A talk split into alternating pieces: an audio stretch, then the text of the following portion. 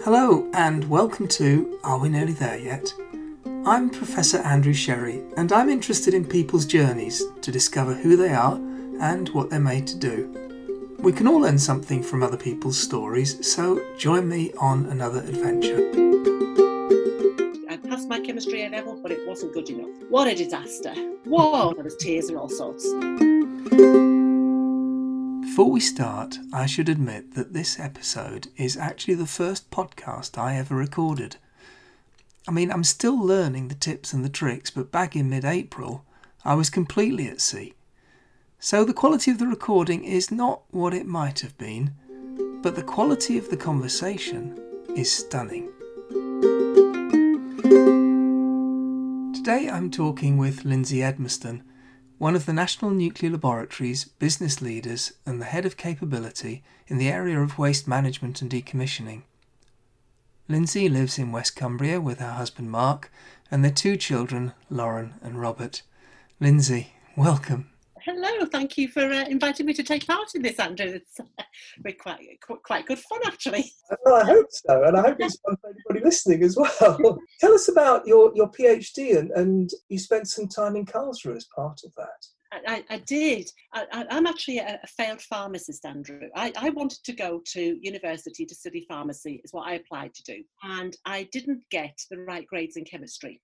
I passed my chemistry A level, but it wasn't good enough. What a disaster. Whoa, there was tears and all sorts. Yeah.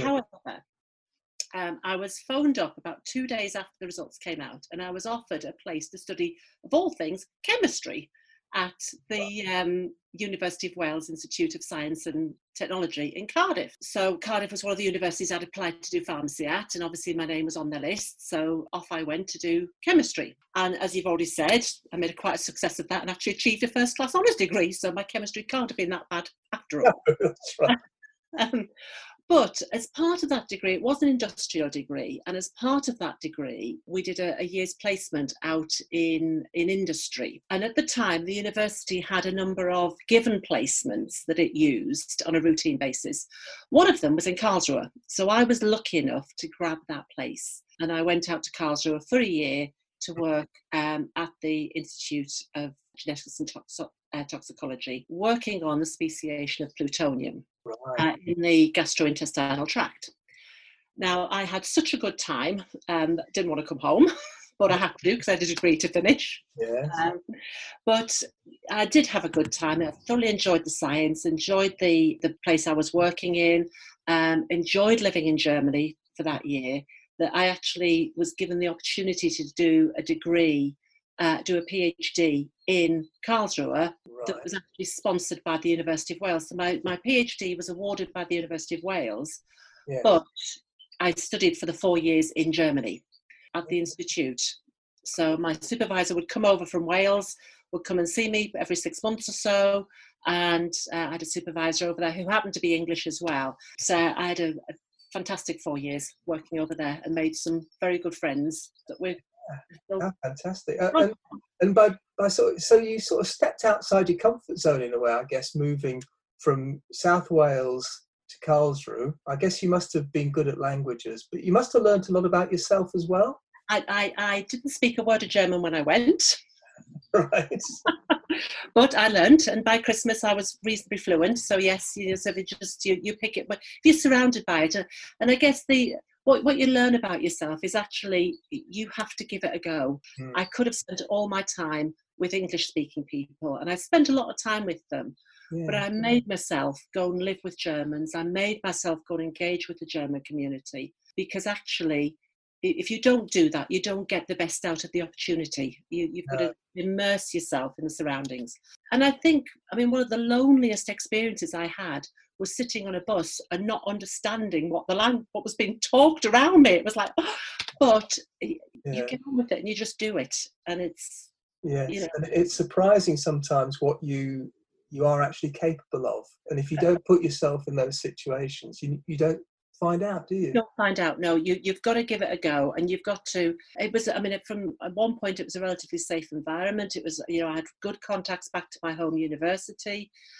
By that time we'd built up friendship groups in Germany, so I had networks, but you build those you understand what you need, you build those networks around you, and if you engage with the local people, yes, that you know, and some of them I'm still friends with, but you do have to just put yourself out there and take the opportunity. That's really interesting. And so then you finished your PhD and you came back to the UK. Yes. Started work at BNFL. Is that? Yes, I was at, but again, it was a different scheme. So I needed a job. I was at that age where you could have a job, and I applied for a thing called the Teaching Company Scheme. Which was a 2-year programme. I was actually employed by the University of Lancaster, but I worked at Sellafield. I worked at BNFL. So again, it was a hybrid. Again, it was a joint programme, and it was about technology transfer. It was about the university had some work that would have been of benefit to the low-level repository at the time, about this how. It linked what I've been doing in my PhD on speciation to how radionuclides flow through the groundwater. Okay, yes. Speciation of groundwater. Yes. So that speciation of groundwater did link to what I've been doing in my PhD, so it was a good segue. So by working with the University of Lancaster, I was transferring some of their technology into BNFL. So it was a bit like what we do now. It's that taking technology across the valley of death, you know, getting it on the TRL levels, it's moving it into industry. So that was in essence a 2-year interview. You know, it was a 2-year come and explore what working in industry's like, what working at BNFL was like. And if I'm perfectly honest, I don't think I expected to be in Cumbria for more than years, you know. But, you know, as you said, I'm married to Mark, I met Mark, and decided that I would apply for a full-time job at BNFL. So after the 2 years, and at that point, you know, what do I know about myself at that point? I was enjoying the research. I was enjoying being a research scientist. Yeah. But I think what was starting to come out was actually I was enjoying the direction of the research, but I wanted to know a bit more about the bigger picture. I wanted to know a bit more about this nuclear industry thing I was in. Yes, I was tracking groundwater, but why were there radionuclides in the ground? Where'd they come from? What was that all about? Yes. So it was understanding that bigger picture was starting to be... That's interesting, because often there's a choice people have, isn't it, to be very narrow in their focus of their role, and therefore get very sort of narrow and deep, as it were, in their understanding or what they do, or to have a broader perspective and understand the context. And I guess you were finding that actually you could do the deep technical work, because that's what you were doing, but you got a more interest in understanding the context and the wider perspective. Broader, and how things were working in my organisation, and how I could help improve the working environment that I had as well. You know, make how we were doing more efficient, better, how we could bring new technologies in. I mean, I will tell you a very funny story, and that is I bought the very first computer on my project, that project I was working on, the very first Microsoft computer on the Sellafield site. Did you really? I went to Sellafield and I said, the purchasing department, I want this Dell computer. Yes. No, it was a Compaq running Microsoft, and they went, no way, we do DisplayWrite 4. But you made it happen. I made it happen. Yes. Very good. And then I worked with Tim Tinsley to get the first network in the site as well. Oh, well done. Wow. Really pioneering technology and the tools of the trade as well.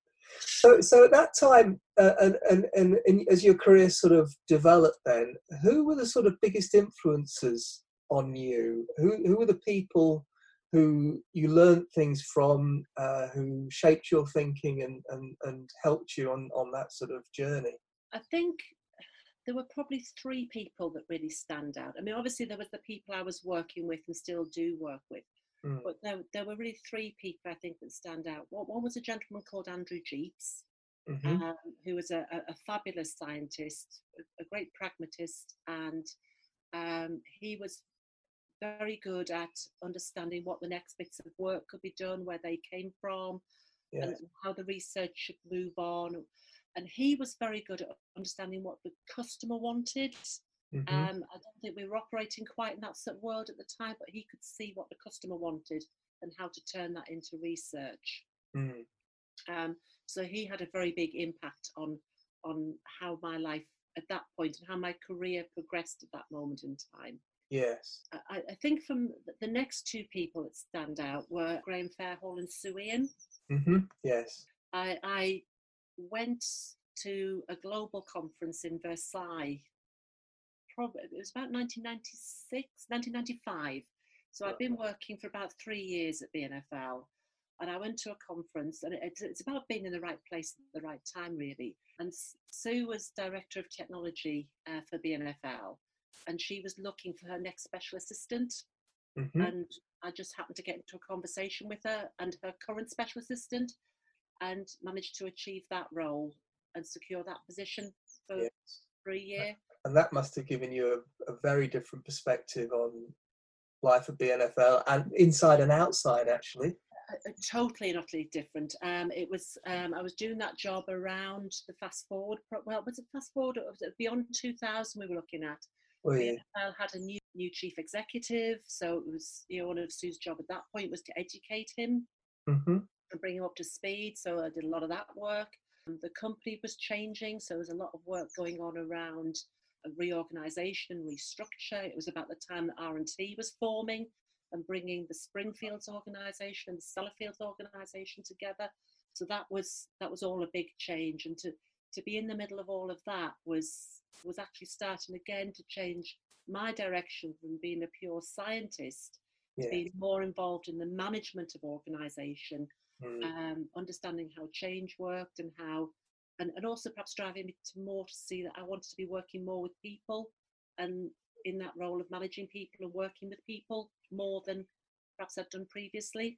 And how did you feel about having been, you know, a scientist, industrial chemist, and had a really, you know, successful technical career, getting a bit more interested in the broader context, and then all of a sudden these other areas opened up? Were you worried about losing, you know, your science and technology, or were you more interested in, as you say, moving into these other areas of management and people and things? I think it was a recognition that there is that nervousness in making the change, but I think there's that recognition that you can't quite do both, but you can nurture both, and you can have that understanding. You've still got that understanding and knowledge, because without that, you can't do the management, I don't think. You know, you do have to have the understanding of the science to be able to do the management of it. For me, and particularly when I took the springboard on in my next role, having done that 1 year with Sue, I again had a great opportunity. It was with Graeme Fairhall, a great opportunity. That was my first account director role. Mm-hmm. So that's when I worked between BNFL Engineering and the science community. And that was about working with the engineering community and their sales team as they were going around the world looking for new business. Mm. What was the R&D that would be needed to underpin that yeah, we could then deliver? Yes. So whilst I was, yes, moving away from the science, I was still using it, and I was still engaged with it, and I still had that understanding, and it was still giving me that breadth that I was looking for, that broad, yeah, what I was looking for. And it is interesting, isn't it? Because when you start your career, you very much are sort of given a project to do, and you work at it, and you know, develop new understanding, or you transfer technology in. But there comes a point where you have to start thinking about what is the R&D that is going to be needed, and you start to define the work, not just do the work. And that's a transition, isn't it? It is. And I mean, that's what Andrew Jeeps, you know, when I was in awe of Andrew, that he could do that. And it is a transition. You know, when you start your career, you're right, you're given that project, but then as you progress, it is that ability to be able to say, right, we're going to mould it and do it in this way. Mm. And that's what I always used to admire in Andrew, was his ability to do that. Yeah, and for me, it was then taking it on. The way I stepped my career was by doing that, but looking at customer projects. Yeah. We were working with the BNFL Engineering account directors. So there was one project we worked on, which was looking to get some new fuel into the Magnox reprocessing system, and it wasn't a direct route. You couldn't do it just by the normal routes, so it was having to work with them, and that's where you were starting to create the work programs and say, well, actually, I know you do that all the time, but let's try doing it this way, and let's just make this minor modification, and then we can get a new fuel route. Yes, yes, and you see those opportunities, don't you, from a technical perspective, and then you can make it happen from a management perspective. Yeah. So, as you look at your career, were there any, if you look back, were there any things you think you would do differently? Maybe forks in the road, or things you might have wanted to put more emphasis on, or do you think that all the decisions along the way, I mean, the, you know, it's all worked out great, of course, you know, but what would you do differently if you had the chance, do you think? I've put a bit of thought into that question, because that question, I was thinking about it, what would I do differently? And I'm not sure I would do anything differently. I think what I would like to highlight, there was actually a really difficult decision I had to make. Yes. Actually making that difficult decision was hard at the time, but actually worked out for me. Mm-hmm. And I think that's perhaps where, just dwell a little bit on that. Well, tell me about that. Obviously, you mentioned there's two children, so that involves two maternity breaks. Yes. Two times you're out of the organisation. The first time I opted to come back full-time and work full-time, and that worked brilliantly. The second time I decided I'd come back part-time, but I wanted it all. You know, I wanted the part-time working, I wanted the position, I wanted the job I wanted. It was a very difficult decision to make. And before I'd gone on maternity leave, we were talking about a particular step in my career that I would have been taking at that point. I had to sort of put that on hold and accept that maybe you can't necessarily do everything if you're going to do everything right and that you want to. So I did have to, when I came back from my second maternity leave, actually just level my career off for a while. Really? Yeah.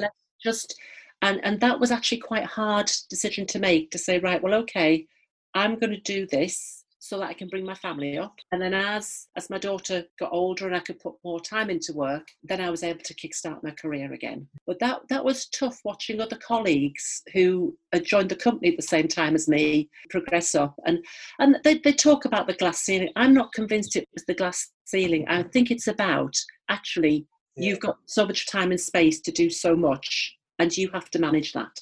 Mm. So I don't know so much about a decision I would do differently. I think it's just sometimes there are difficult decisions that you've got to think about how you manage them and what's right for you in both your career and your family life as well. Yes, and I think that's a really, really good insight, actually, because, you know, people often feel like only one opportunity will come along, and if I miss this one, another one will never come. Perhaps having that longer term perspective where you do think about the balances in your life, you know, because it's not all about work, is it?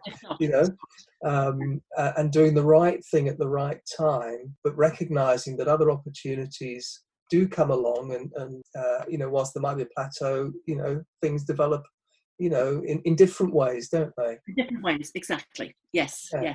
Yes. So what do you think you've learned about yourself as a person? You know, we talked earlier about sort of who you are and what you're made to do, and you go on this journey through your career, and each step of the journey you learn something about yourself, you know, and you challenge yourself, as you've done. What other things have you learned about sort of who you are? I'm quite organised. I'm quite I always like to be I like to know what's going on, so I like to be controlled. Is that yes. But I do like to know what's happening, and I also I like to bring things together, and that's one of the things I'm quite good at, is I do like to see how different strands are operating, and I like that process. I like that structure. I like that ability. I like to see how things knit together and work together. Yes. And I think that is something I have learned, you know, that I can be quite process focused or organizational focused, and that can be a strength, it can be a weakness. Sometimes it doesn't allow some of the creative things to flow, but having that process mind does allow you to look at how work is being delivered, how teams are operating. Yes. And you can bring some structure and some organization to how your teams are delivering. That's right, and that can apply to That can apply to people, it can apply to technology, it can apply to organisations. Yes. Aren't it, having that structured sort of approach? Yes. Yeah. Yes. I think I'm the opposite of that. Sometimes I'll call it organised chaos with me sometimes. We need both. We need both. That's right. And I noticed on your CV that you're a member of the Soroptimist International. Tell us a little bit about that. I found that fascinating. So Soroptimist International is it's an organisation. It's normally defined as a professional women's organisation, but it's really for women who want to help women. Lovely. Yes. So we work on local, national and international projects. So I belong to the Cockermouth group. We are an international organisation. We're one of the only non-governmental organisations to have a voice at the UN because of the work that we do. Mm-hmm. The UN will commission us to do various projects. So we will lobby governments about things if we're not very happy. We've done work in Africa looking at, one of the big projects we did was Limbs for Life. So a lot of the children that have been affected by war and have lost limbs, prosthetics they get need to grow with them. Yes. Not if that costs money. So we work with UNICEF on a project there. More locally in the Cockermouth area, we've done a lot of work with the Calvert Trust, which provides respite care for people with disabilities. Mm-hmm. So we support them. Well, it sounds like there's an awful lot of fantastic stuff that you're getting involved. It is. It's. I mean, what's quite surprising is obviously where we are with the COVID-19 at the moment. Yes. We're coming together to support the community in that arena, and see how we can. It brings together women with a like-minded interest who want to support women and girls in their education and future. Oh, terrific! Well, that's great. And just thinking about your younger self, maybe when you were perhaps just got your A-level results and you weren't quite sure what was going to happen. I can identify with that, which is another story. What advice would you give your younger self, do you think? You said it earlier, there are opportunities out there. I think it's quite interesting. I've obviously stayed within the BNFL family. I haven't moved around. Because actually I've had a rich and varied career. I've done lots of different things in the company. Yes. So I think I would advocate change. I would advocate taking those opportunities. Yes. And having the confidence to see something come along and grab it and take it, because give it a go. If I think back to the professor, the doctor at university who said, Lindsay, the placement we want you to offer you is in Karlsruhe in Germany. I'd never even heard of Karlsruhe, and then I had 4 fabulous years, and that then led me to where I am now. So I think it is definitely take those opportunities. Yes, because you actually, you don't know what you're capable of until you try these things, do you? You don't. So, some may not work out, and in which case you say, right, okay, that's not for me. I'm going to walk on and do something different. Yep. But until you give something a go, you're not going to know. And actually, the people around you want that job to be a success as well. So you're very rarely on your own. People are there to support you and help you. And I think that's perhaps another piece of advice, is make sure you are asking for help, you are talking to people and looking to see where you can help. Yes. Yeah. Well, that's really great advice, Lindsay.